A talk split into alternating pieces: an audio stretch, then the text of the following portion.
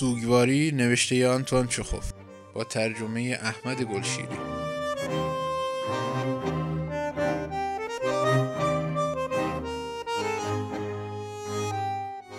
هوا گرگومیش است دانه های درشت برف گرداگرد چراغ برخهای خیابان که تازه روشن شده اند چرخ می‌خورد و به شکل لایه های نرم و نازک روی بام ها، پشت اسب ها، شانه و کلاه آدم ها می نشیند. ایوونا پوناپوف درشکچی سراپا سفید است و به صورت شبه در آمده است. پشتش را تا آنجا که یک انسان توانایی دارد خم کرده روی صندلی خود نشسته و کوچکترین تکانی نمی‌خورد. هر بار که انبوهی برف روبه رویش ریخته می شود گویی لازم نمی‌داند که آنها را از خود بتکاند. اسب کوچکش نیز سراپا سپید است و بی حرکت ایستاده و با آن حال تکیده بی تحرک و پاهای راست چوب مانند حتی از فاصله نزدیک به یک اسب زنجبیلی میماند که هر دانش یک کپک میارزد بیشک عمیقا در فکر فرو رفته است اگر شما را هم از خیش از محیط معنوس خودتان جدا می کردند و در این گنداب که انباشته از چراغهای غول پیکر سر و صداهای کر کننده و آدمهای عجول از پرتاب می کردند کاری جزی نمی توانستید بکنید که در فکر فرو روید. ایوونا و اسب کوچکش مدت زیادی است که از جای خود تکان نخوردند. آنها پیش از موقع نهار از حیات خود بیرون آمدند و تا همین حالا هیچ مسافری به سراغشان نیامده است. مه شامگاهی بر شهر فرود می آید. نور سفید چراغ برق خیابانها درخشانتر می شود و هیاهوی خیابان بیشتر اوج می گیرد. ایونا ناگهان می شنود درش که چی؟ برو جاده ویبورگ درش که چی؟ ایونا از جا می پرد و از میان موجه های برف پوش افسری را می بیند که پالتو پوشیده و کلاهش را که چسبیده به پالتو است به سر کشیده است. افسر دوباره می‌گوید جاده ویبورگ. خوابی همو جاده ویبورگ. ایونا به نشانه شنیدن حرفهای افسر سر تکان می‌دهد. افسر را دست می‌گیرد و با یک حرکت لایه های برف از پشت و گردن اسب به پایین میلغزد. افسر در درشکه جا می‌گیرد. درشکچی لبهایش را با صدا به هم می‌زند تا اسبش را بر سر شوق بیاورد. گردنش را مثل قویی کش می‌دهد. راست مینشیند. به بیشتر از سر عادت تا ضرورت شلاقش را حرکت می‌دهد. اسب کوچک هم گردنش را کش می دهد پاهای چوب مانندش را خم می کند و از سر ناچاری به راه می افتد. همین که حرکت می کنند ایونا از میان انبوه ناپیدای مردم که می آیند و می روند صدای می شنود. چه کار داری می کنی گوساله؟ کجا داری میری خبر مرگت؟ از دست راست حرکت کن. افسر خشمگین فریاد می‌زند. درشکرانی بلد نیستی؟ از دست راست برو. کالسکران یک کالسکه خصوصی به او دشنام می دهد. رهگذری که دوان دوان از خیابان عبور کرده و شانش به بینی اسب خورده است برفها را از آستین خود پاک می کند و چپ چپ او را می نگرد. ایونا مثل اینکه روی سوزن نشسته باشد سر جایش جابجا جا می شود و مثل آدمی که سعی کند تعادلش را حفظ کند دستهایش را حرکت می دهد و مثل کسی که دچار خفگی شده باشد با دهان باز به اطراف می نگرد. افسر به شوخی می گوید چه آدمای رزلی هستن آدم به این خیال میفته که نکنه همه دست به دست هم دادن تا به تو تنه بزنن یا زیر اسبت بیفتن ایونا سرش را برمیگرداند به افسر نگاهی میاندازد. لبهایش به هم می‌خورد. به ظاهر می‌خواهد چیزی بگوید اما تنها صدایی نامفهوم شنیده می‌شود. افسر می‌پرسه چی؟ ایونا به اجبار لبخند می‌زند و با صدایی گرفته به سختی می‌گوید پسرم بارین هفته پیش عمرش رو به شما داد. آها چطور شد مرد؟ ایونا همه تنش را به سوی مسافر برمیگرداند و می‌گوید خدا می‌دونه گفتن از تب شدید. سه روز تمام تو مریض خونه بود و روز چهارم مرد. خواست خدا بود. کسی از درون تاریکی فریاد زد. دور بزن یابو حواست کجاست؟ پیر خرفت. مگه کوری؟ افسر می‌گوید بجون بجون وگرنه تا فردا هم نمی‌رسیم. کمی عجله کن. درشکچی دوباره گردنش را کش می دهد راست می نشیند و شلاقش را با بیحالی حرکت می دهد. چندین بار دیگر سرش را بر می گرداند و مسافرش را برانداز می کند اما او چشمهایش را بسته است. و به ظاهر خیال ندارد به چیزی گوش بدهد درشکچی که مسافرش را در ویبورگ پیاده کرده است کنار کافه می ایستد روی صندلیاش دوباره خم می شود و باز بی حرکت می ماند و برف بار دیگر او و اسبش را می پوشاند.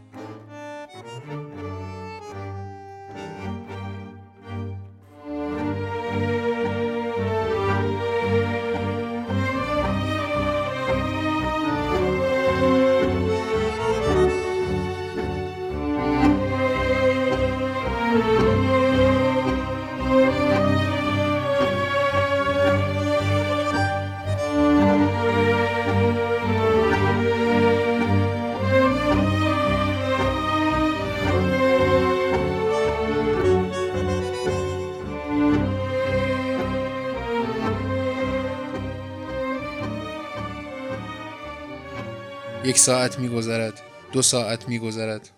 آن وقت سه جوان که بگو مگو می کنند و سر و صدای گالش هایشان بلند است از پیاده رو پیش می آیند. دو نفر از آنها قد بلند و لاغرند و سومی گوش پشت است. گوش پشت بریده بریده می‌گوید درش که چی؟ میریم پل پلیس. ستایی دو گریونیک میدیم. ایوونا افسار را می‌گیرد و لبهایش را با صدا به هم می‌زند. دو گریونیک نرخ عادلانه نیست اما برای او یک روبل یا پنج کپک فرقی نمی کند حالا همینقدر که مسافر به تورش خورده کم یا زیادش اهمیتی ندارد. جوانها که به هم دیگر تنه می‌زنند و دشنام نصار هم می کنند به درشک نزدیک می شوند سپس بر سر اینکه کدام دو نفر بنشینند و چه کسی بیستد بگو مگو می کنند بعد از داد و فریاد بعد حرفی و اوقات تلخی زیاد دست آخر تصمیم گرفته می شود که کوش پشت چون کوچکتر است بیستد. گوش پشت سر جایش می ایستد و در حالی که نفسش به گردن ایوونا می خورد به صدای تو دماغی می گوید زود باش عجله کن پیر مرد آی امو اینم درشکه تو داری؟ قرازه تر از این تو سراسر پترزبورگ پیدا نمیشه. ایوونا زیر لب می خنده عجب زمونه ای. برو بابا تو هم با این زمونت عجله کن خیال داری همه راه رو با همین سرعت بری؟ یکی از دو جوان بلند قد می‌گوید دیشب تو دونک ماسوف من و واسکا چهار بطری رو سر کشیدیم.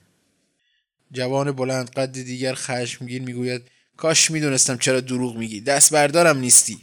خدا شاهد دروغ نمیگم. آره تو گفتی ما هم باور کردیم. ایوونا زیر لب میخندد. چه جوانای شاد و شنگولی.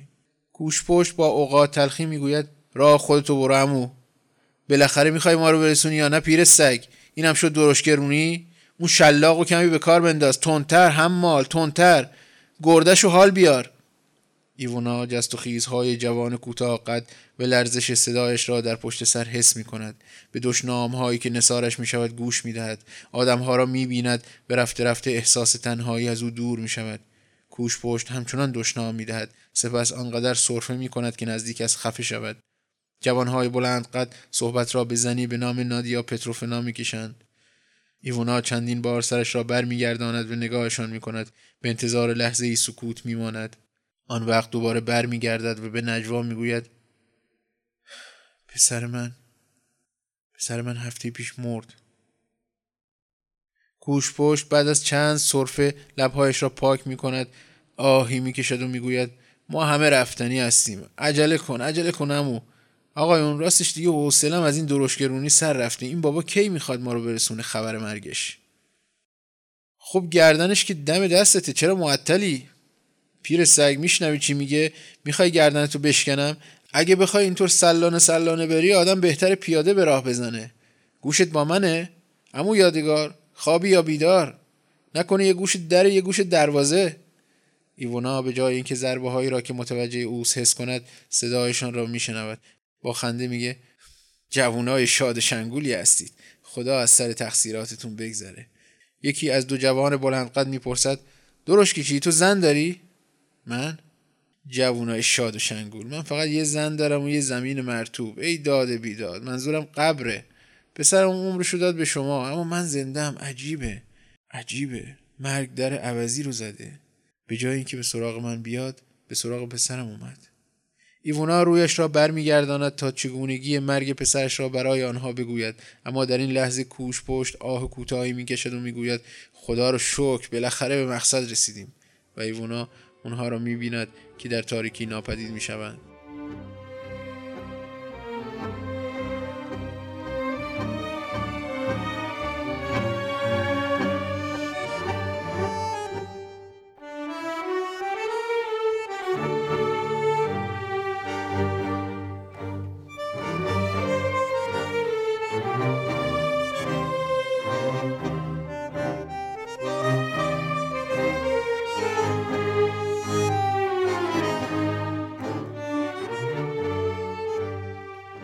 بار دیگر تنها میماند. و سکوت دوباره احاطش می‌کند. اندوهش که مدت کوتاهی رهایش کرده برمیگردد و با نیروی بیشتر قلبش را چنگ می‌زند.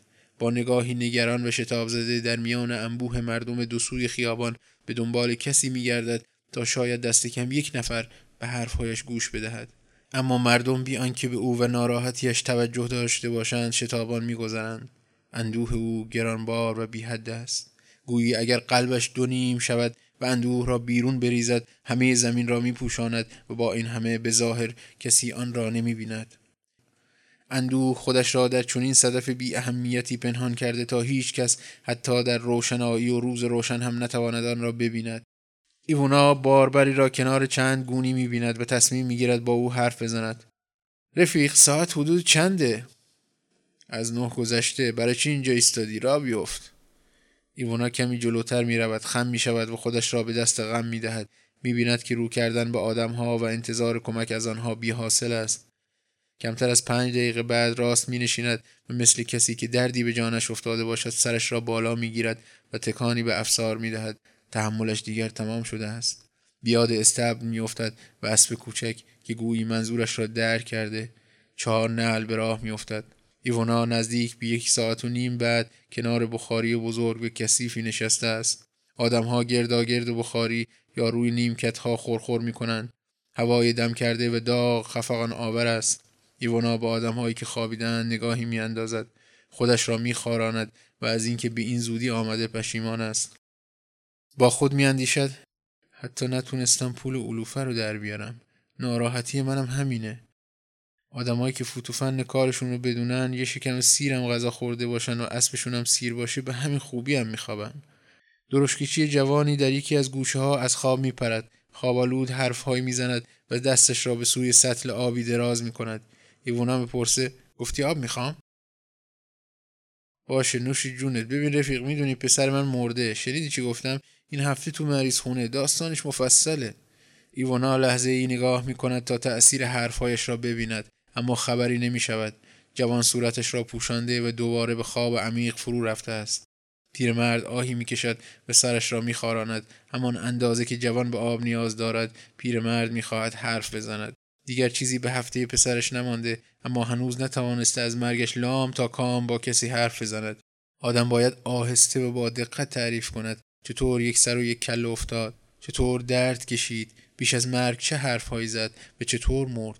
آدم باید جزئیات کفن و دفن را شرح بدهد و همینطور ماجرای رفتنش را به بیمارستان برای پس گرفتن لباسهای پسرش. دخترش آنیسیا در ده ماندگار شده. درباره او هم باید حرف زد. آیا اینها ارزش گفتن ندارد؟ شنونده به یقین ناراحت می شود آه می کشد و با او هم دردی می کند بد نیست با زنها هم درد دل کند. هرچند آنها عقل پا به جایی ندارند و با دو کلمه حرف به حقق می افتند ایوونا می اندیشد بروم به اسبم برسم. وقت برای خوابیدن زیاد است. فکرش را نباید کرد. کتش را می پوشد و به سراغ اسبش به سوی استب راه می افتد. به ذرت به کاه و به هوا فکر می کند در تنهایی جرأت ندارد به پسرش فکر کند. با هر کس می تواند درباره او حرف بزند اما در فکر او بودن به پیش خود او را مجسم کردن برایش دردآور است. ایونا به چشم های درخشان اسبش نگاه می کند و می‌پرسد داری شکمتو از عزا در میاری؟ باشه در بیار.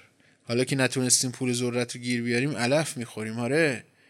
من خیلی پیر شدم. درشگرونی از من بر نمیاد. از پسرم بر میومد توی درشگرونی رو دست نداشت.